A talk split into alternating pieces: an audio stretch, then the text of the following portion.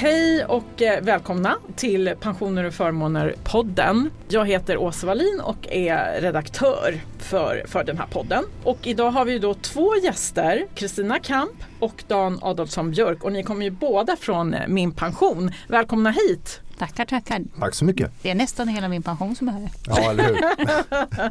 en stor del av min pension mm. i alla fall. Om vi börjar med dig Dan. Du har då varit pensionsekonom hos Min Pension sedan maj förra året och tidigare har du arbetat på AMF i 17 år. Ja. ja. Och där jobbade du med allt från kundservice, pensionsinformatör till projektledare inom affärsrelationer och också pensionsekonom. Ja, det stämmer. Så ganska bred eh, du gjorde många olika grejer. Ja, jag fick möjlighet att prova på många olika grejer, det stämmer. Mm när du jobbade på MEF då hade du också täta kontakter med pensionssparare, pensionsaktörer, media. Ja, det hade jag. Och så vidare. Vad är största skillnaden mellan eh, att jobba på MEF och Min Pension? En stor skillnad det är att Min Pension är ju ett exempel på privat-offentlig samverkan. Och då tänker många hjälp, eh, nämn något infrastrukturprojekt eller sjukhus där pengarna bara sticker och där man har svårt med prioriteringar och sådär. Men vi är faktiskt ett väldigt bra exempel på det. Att staten och branschen kan göra gemensam sak för att det ska bli bra för pensionsspararna. Så det skulle jag säga det är en stor skillnad. Sen är vi väldigt stora. Vi når ut till en väldigt stor del av eh, allmänheten, den svenska befolkningen. Men vi är bara 20-talet eh, anställda. Så vi är både stora och små samtidigt. Mm. Eh, och till skillnad från pensionsbolagen så har vi ju liksom ingen kapitalförvaltning och vi utbetalar inga pensioner heller. Nej, ni ger ju inga råd var man Nej, ska placera sina pensionspengar eller så. Det är ju inte den typen av verksamhet som ni Nej. ägnar er åt. Men också väldigt många användare. Enligt senaste statistiken 4 829 000. Ja. Det är ju väldigt många. Och Kristina Kamp, välkommen. Mm, eh, du har ju då tidigare varit med i podden och eh, tidigare i ditt liv har du ju också då jobbat som journalist och reporter på bland annat Aftonbladet, Dagens Nyheter. Du har varit pressekreterare på Premiepensions eh, och Pensionsmyndigheten och från 2014 så har du varit pensionsekonom på Min Pension och sen, kom, sen har ju du valt att gå i pension men också fortsätta jobba lite grann. Mm. Så att Dan är ju din ersättare men du jobbar ju som konsult numera mm. åt, eh, åt min pension. Så man kan säga att du är ju den här då väldigt omtalade gruppen som brukar kallas för jobbonärer. Visst är det kul, ja. Hur är det att vara jobbonär? Det är bättre än jag trodde. Det är fantastiskt bra. Jag brukar göra jämförelsen, jag tror att det är ungefär som när man har barnbarn. Man gör bara det kul och sen så fort det blir jobbigt då går man hem. Ja. Det är underbart. Man frågar så här, ses vi i eftermiddag? Nej, då ska jag gå ut med hunden. Jaha. Ja men det är lite friare helt enkelt. Ja. Man, kan, man kan bestämma lite mer över sin egen tid och jobba med vissa projekt tänker jag mig. Dessutom det finns ju också en ekonomisk sida av det. Alltså man kan trappa ner lite, man kan plocka ut lite pension, man kompletterar med lite lön och så får man lite mer pension längre fram och skattemässiga fördelar. Jag förstår varför väldigt många väljer den här vägen och avslutar sina yrkesliv. Mm. Och eh, har du några funderingar på hur länge du vill vara jobbonär? Ja, det är väl tills jag inte tycker det är kul längre. Mycket bra svar Kristina. Ja, men jag tänker att vi direkt bara dyker in lite i det här nyhetsflödet och eh, då kom det ju en nyhet idag att eh, Pensionsmyndigheten får en ny generaldirektör i Anna Tenjes statssekreterare Anna Pettersson Westerberg som ju då blir ny generaldirektör för Pensionsmyndigheten. Någon kommentar till det? Hon är en väldigt kunnig på pensionsområdet och Pensionsmyndigheten är en väldigt stor och viktig myndighet. Vi har trots allt 2,3 miljoner pensionärer i Sverige så det är jättebra. Mm, mm. Kul! Ja, då finns ju också då hos Min Pension det här verktyget eh, Min Pension för unga. Kan du berätta lite mer om den tjänsten? Ja, det är faktiskt Kristina som är initiativtagare men det är klart att vi vill ju nå människor som har långt kvar tills dess att de går i pension och trycka just på det att det som är viktigast idag det är kanske inte vad som händer år 2052 eller någonting. Du behöver liksom inte lära dig uttagsregler eller någonting. Men det är viktigt att förstå hur pensionen byggs upp att yrkeslivet är långt och eh, vilken lön du har och att du har tjänstepension i din anställning har, har stor betydelse. Sen hoppas vi naturligtvis att man har dragit de här reglagen och sådär att steget inte är så jättelångt att man loggar in på min pension med BankID. Mm. Vill du lägga till något Kristina? Ja, mm. bakgrunden var ju det här framförallt när vi var ute och pratade på högskolor och så fick man så här, jag får 400 kronor i pension, jippi. Eh, för att prognosen bygger på det du tjänar idag. Mm. Och då blir det ju inte så lätt när man inte har några inkomster eller har haft väldigt få. Likadant om man är föräldraledig och sånt. Så därför så tänkte vi att för att göra det mer begripligt så fick väl de här studenterna önska lite då. Och fundera på när ska jag börja jobba, när ska jag sluta jobba och se de här faktiskt väldigt stora effekterna som blir av att jobba två år till eller vänta med att komma in på arbetsmarknaden. Så att, eh, det var därför. Det, det fanns ett tydligt behov och det fanns dessutom typfastmodellen på Pensionsmyndigheten som var ganska enkel att arbeta med. Så mm. att, eh, det var en quick fix. Ja, för att eh, igår så kom det ju också ny statistik från min pension och eh, ni fick förra året då 320 000 nya användare varav många då också är under 40 år. Det är framförallt i åldersgruppen upp till 40 där vi ökar mest. Och vi är jätteglada för det såklart. Tittar man under fjolåret så växte vi med ja, 320 000 så det är i hela Örebro län, eller drygt det faktiskt, från en redan hög nivå. Då. Sen precis som Kristina är inne på så kanske det är ett annat användarbeteende för de som är yngre. Man är kanske inte lika intresserad av just prognosen men vi har ju en flik på min pension som heter intjänad pension. Och där kan man ju då se eh, var man har sin pension sparad någonstans. Och den yngre generationen de får ju premiebestämd pension där börsutvecklingen spelar ganska stor roll. Eh, så därför så kan ju pensionen vara en plånboksfråga idag även om det är väldigt långt kvar. Då. Så man kan säga att de, här, de, de grupper som gör många prognoser det är lite äldre personer oftast? Så är det. Mm. De är inne längre på min pension också. De ja. grottar ner sig ordentligt. Och det är kanske inte så konstigt. Nej. För då börjar också planeringen så att säga. Vi kan återkomma lite till den här eh, andra tjänsten, uttagsplaneraren. Ni har så mycket på gång på min pension. Det kom ju den här rapporten, kompensationsgradsrapporten kom i december som den brukar göra varje år. Och i år tror jag det var sjunde gången, eller hur? Tror det ja. ja. Mm. kan du berätta om några av slutsatserna från årets rapport Kristina?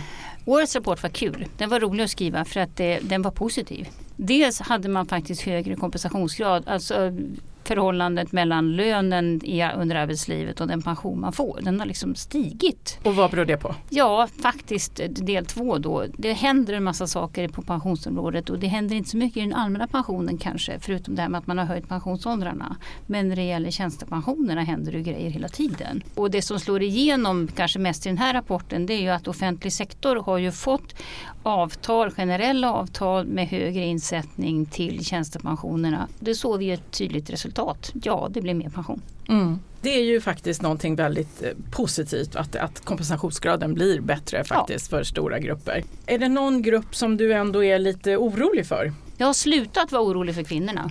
Okej, okay. berätta. Ja, men det är väl också eh, positivt. Ja, man kan säga visst, eh, kvinnor har fortfarande lägre lön. Så är det och det får man liksom jobba med. Men å andra sidan, många kvinnor jobbar i offentlig sektor och här har vi fått kraftiga förbättringar faktiskt på pensionsområdet. Och kvinnor jobbar mycket mera nu än de kvinnor som så att säga redan har gått i pension. De hade en annan arbetsmarknad, andra förutsättningar. Så de jag är orolig för nu, det kom ju en debattartikel i DN häromdagen från Trifa, från Länsförsäkringar och jag vill inte samma linje. Det är klart att utrikes födda som kanske har svårt att etablera sig på arbetsmarknaden och dessutom då inte har bott hela sitt liv i Sverige och fått garantipensionsförmånen på samma sätt. Där finns det ju en risk för väldigt låga pensioner. Många av dem också jobbar faktiskt som egenföretagare och kanske inte med jätteframgångsrika företag alla gånger utan man hankar sig fram. Det är liksom också någonting som Alltså kombinationen utrikesfödd, egenföretagare, då kan det bli svårt att få en bra pension och det här tror jag man måste liksom uppmärksamma. Mm.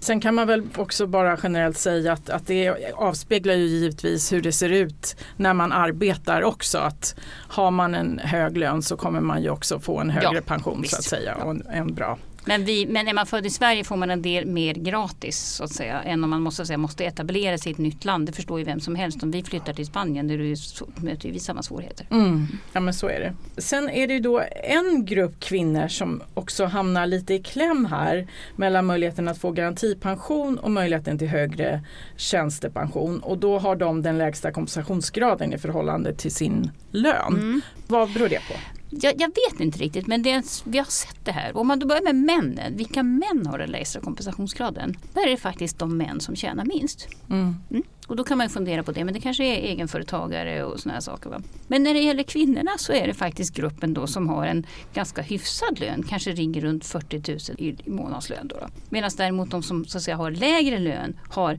bättre pension i förhållande till sitt intjänande, högre kompensationsgrad. Och det där har återkommit år efter år efter år efter år. Och sen har jag ju träffat människor som liksom gjort samma spaning. Varför får jag så lite pension i förhållande till vad jag tjänar? Mm. Och då är det oftast, skulle jag säga, en kvinna, offentlig sektor, har varit hemma lite med barnen och sånt, haft ett ganska, ja, inte ett jobb med jättehög lön och sen gör hon lite karriär i slutet då när barnen är vuxna och sådär.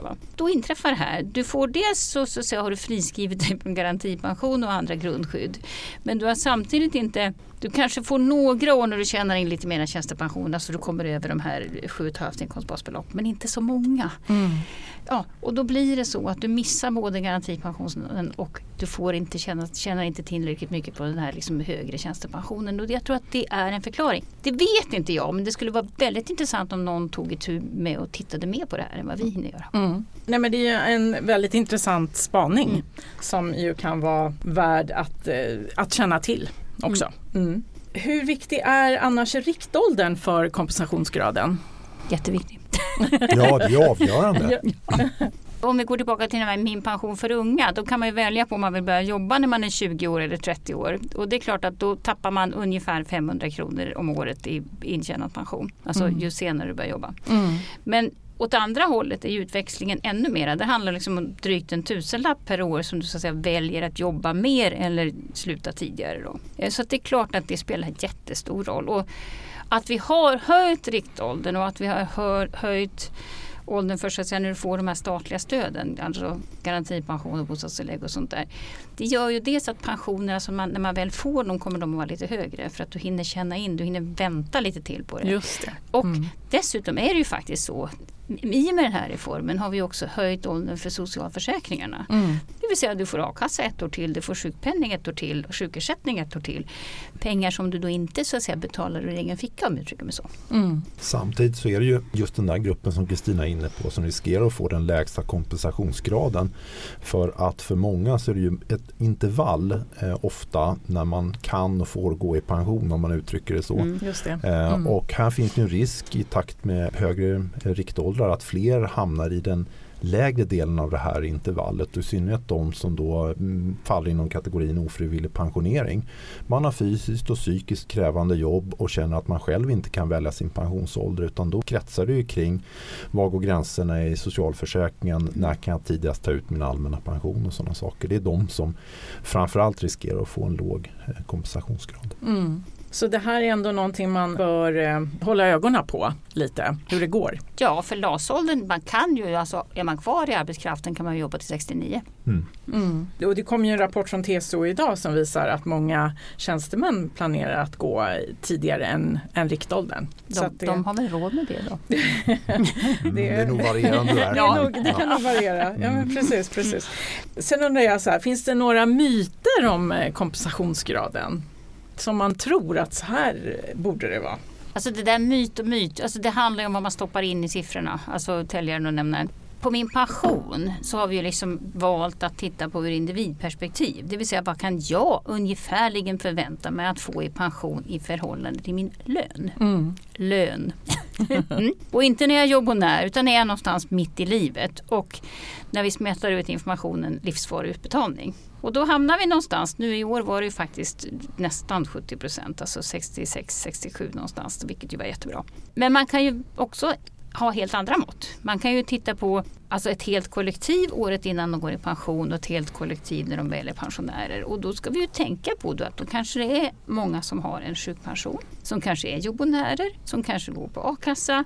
Ja, de har det vill säga en lägre ersättning, en lägre inkomst än den där lönen. Mm. Och å andra sidan kan det dessutom vara så på, när de väl har gått i pension att vi har ett gäng som tar ut sin tjänstepension på fem år.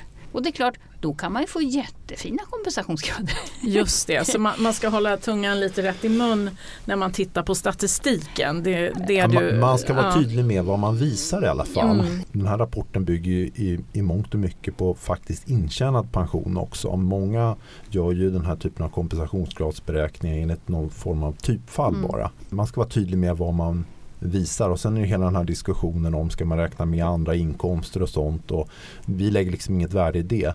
Men vi är tydliga med vad vi visar och att vi inte blandar oss i det här med jobb och närer. Och vi visar ju vid uttag livet ut. Mm. Ja, och, och, och, vi har faktiskt en gräns för, vi räknar inte med någon som är äldre än 62 för då kan man ju så att säga börja och blanda Just pension och lön. Och då kan det vara lite det oklart ja. vilka siffror som ingår. Ja. Kommer du sammanfatta alla de här rapporterna Kristina? Mm, jag funderar just på det. Jag kanske hinner med innan jag tröttnar på att jobba. Ja, men, eh, ja. Jo men det vore rätt kul för att ändå bara på de här sju, åtta undersökningarna som vi har gjort så ser man ändå ganska stora skillnader. Dels, alltså 50-talisterna har ju gått i pension. De finns ju liksom inte med längre. Och sen har vi fått in 80-talister och 90-talister. Och mm. det, där, det, det vore rätt kul att göra en sammanställning. Liksom. Och det kan ju också vara lite intressant tänker jag att se de här lite långa mm. tendenserna, de ja. långa linjerna om man ska göra någon analys så att säga. Ja.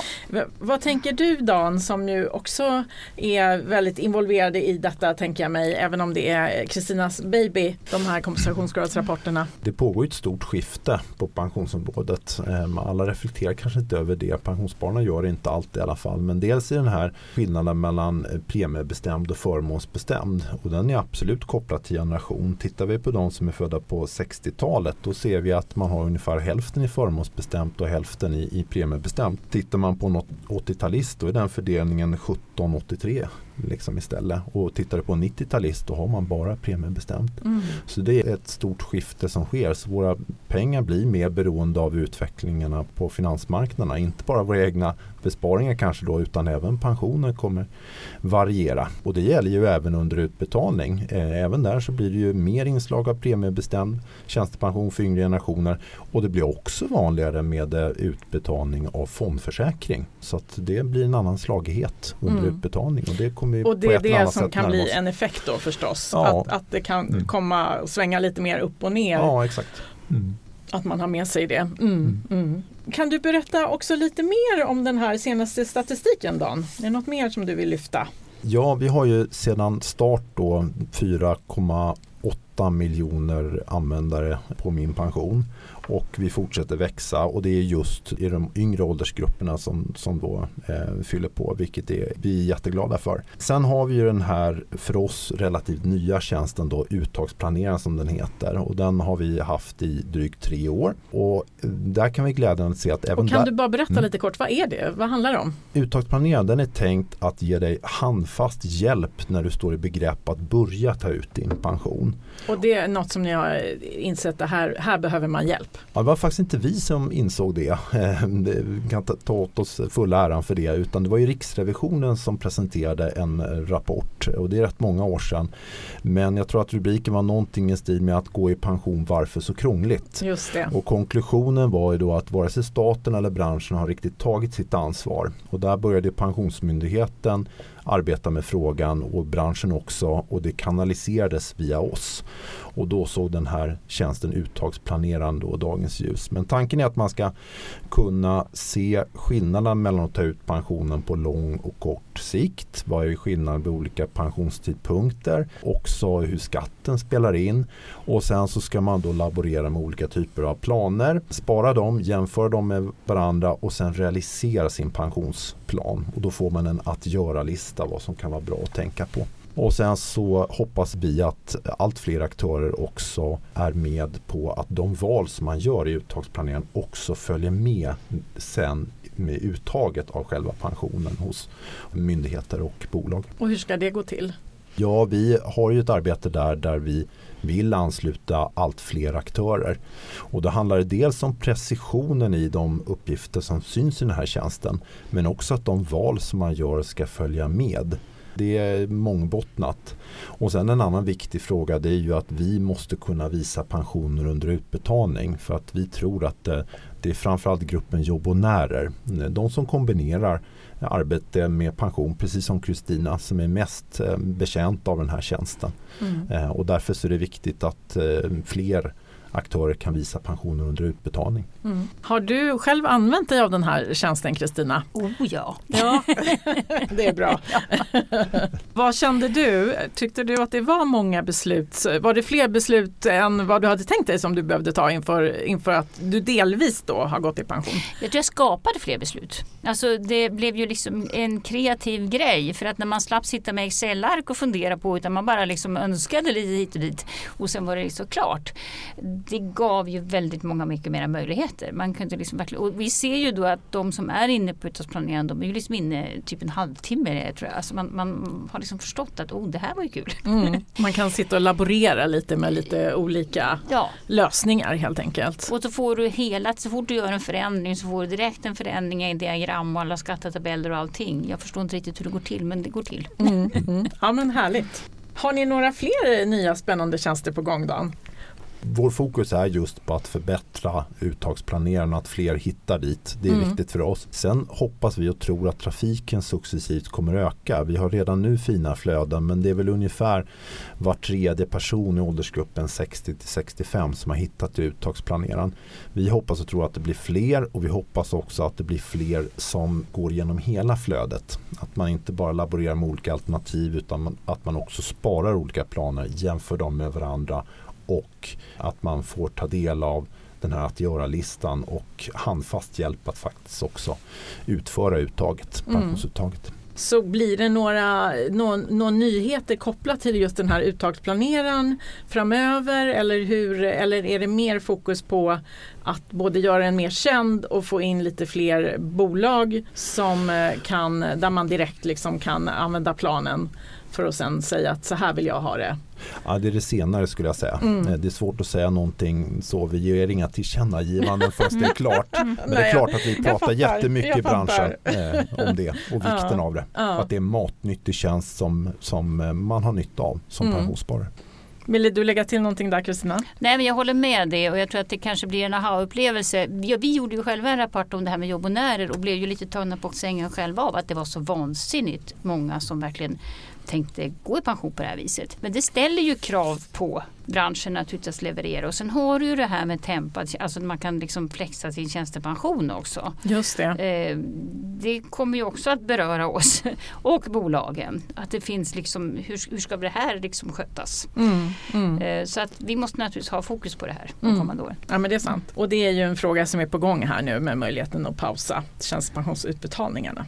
Vi avslutar här med, med, lite aktuella frågor. Vilken pensionsfråga tycker ni har varit den viktigaste 2023? Ska vi börja med dig Dan? Jag tycker att det är den här höjningen av eh, åldersgränser för de allmänna systemen som har varit det viktigaste. För att den första höjningen kom ju 2020 och nu 2023 så har man höjt dels gränsen för när man kan ta ut allmän pension. Det är numera, eller i fjol, förlåt. Eh, det är numera 63 år. Man höjde gränsen för garantipension och bostadstillägg. Man höjde också LAS-gränsen. Just det. Mm. Och det där kan nog få rätt stor effekt. Så det skulle jag säga var den största Och det återstår ju att se lite på sikt också vad det ja, blir. Exakt. Man mm. förlängde också gränsen för socialförsäkringarna. Och det har ju också påverkan för, för många människor. Mm. Vad tycker du var den största pensionsfrågan Kristina? Ja, jag tror att inflationens effekter, alltså hur den faktiskt påverkar både pensionsintjänandet och pensionsutbetalningarna. Att det var så olika. Mm. att mm. Eh, förmånsbestämd eh, pension, jaha det steg med inflationen 11 procent eller vad det var och garantipensionen också. Och sen hade du andra pensioner. Det blev liksom så uppenbart att jaha, här kan det hända olika saker. Och naturligtvis att inflationen gröper ju ur pensionstillgångarna. Mm. Det var, har ju inte hänt på väldigt många år så det, det, det kändes för mig som mm, det var en insikt 2023. Just det, för det är ju inte alla år som det har varit så otroligt hög inflation som det har varit de senaste Nej. åren. Så det är också något eh, värt att tänka på. Om vi blickar lite framåt det här året, vilken är den viktigaste pensionsfrågan då? Ska vi börja med dig där Kristina? Ja, dels har vi varit, du har redan pratat om det här men det kanske kommer ännu mer 2025 det här med, med möjligheten att pausa tjänstepensionen. Jag är lite oroad. Nu har vi satt igång det här med tjänstepensionerna. Man har både höjt pensions, alltså så länge du kan få utbetalningen till din tjänstepension och du har liksom ökat inbetalningarna av summorna och allting. Men allting är inte riktigt färdigt. Nu, nu spretar det lite grann. En del har 69 år som slutbetalning, en del har 66, 65, det är liksom hela skalan. Och nu tror jag att vi har liksom ägnat, nu kommer det inte finnas så mycket mer pengar att ägnas åt pensionerna för nu kommer vi vara mer, mer fokuserade av att liksom lön här och nu. Mm.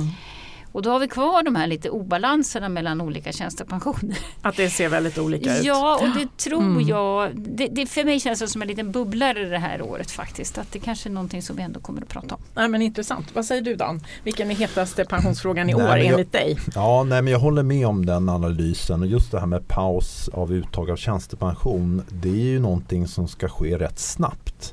Eh, man ändrar lagen den 1 januari 2025. Så står det i den här promemorian som cirkulerar nu. Och det gör att pensionsbolagen måste vara ganska snabba och implementera de här förändringarna om då kollektivavtalsparterna vill det i de stora avtalen. Och det, allting tyder väl på att man vill det. Och det kan också förändra synen på sikt på pensionärer. För att eh, tidigare så har man inte kunnat påverka speciellt mycket. Möjligen har man kunnat ta bort något återbetalningsskydd om man har det. Men nu kommer man under de fem första åren faktiskt kunna ändra uttaget eller pausa det. Och det kan få rätt stor effekt dels på arbetskraftsdeltagandet men också på hur man ser på sin pension under utbetalning. Och det parat med att allt fler då har utbetalning av fondförsäkring där man faktiskt fortsatt kan göra fondval. Det är en stor förändring. Mm. Men sen har jag också en annan liten oro. Eh, nu pratar vi ändå om sämre konjunktur och, och varsel och sådana här saker. Så att det kan ju också vara så att den här planen att jobba till 69 kanske faktiskt inte går att förverkliga. Nej men precis, det handlar ju givetvis om flera parametrar. Arbetsmarknaden, hur villig individen är att förlänga arbetslivet, hur det ser ut på arbetsplatsen. Och det kan ju vara att man vill jobba längre men av olika hinder så blir det inte så. Men det, det kan ju också vara det här lite mer positiva som du är inne på. Att man kanske inser efter att man har varit pensionär ett halvår eller ett år att nej men jag vill tillbaks till arbetsmarknaden och fortsätta jobba. Det, jag menar under pandemin var ju många inom vård och skola och sådär som, som kom tillbaka så att man, man vet ju aldrig riktigt. Ja, det är väl just inom välfärden som man tänker sig att det kan bli förändrat beteende för det finns ju ett otroligt stort behov av välfärdstjänster och stora pensionsavgångar som väntar. Och det finns ju både kommuner och regioner som har erbjudanden för att behålla medarbetare. Men att det är problematiskt då att man liksom riskerar att bli rik inom situationstecken. Att man får skatta bort mycket om man tar ut både pension och har lön samtidigt. Så vi får se hur det där träder i kraft. Jag tror ju samtidigt att breda grupper kommer kanske inte ändra sin pension i så stor utsträckning. För man har ju möjlighet att ändra uttag för den allmänna pensionen. Och det är ju långt ifrån alla pensionärer som gör det. Men över tid så är det där ändå en viktig förändring. Och inte minst om vi vill att vi ska jobba högre upp i åren. Men det får bli slutordet. Då säger jag stort tack till både Dan och Kristina. Och tack till er som har lyssnat. Jag heter Åsa Wallin, producent var Julia Siverts, ansvarig utgivare Peter Fällman och Pensioner och förmåner-podden görs av Dagens Industri och Bonnier News.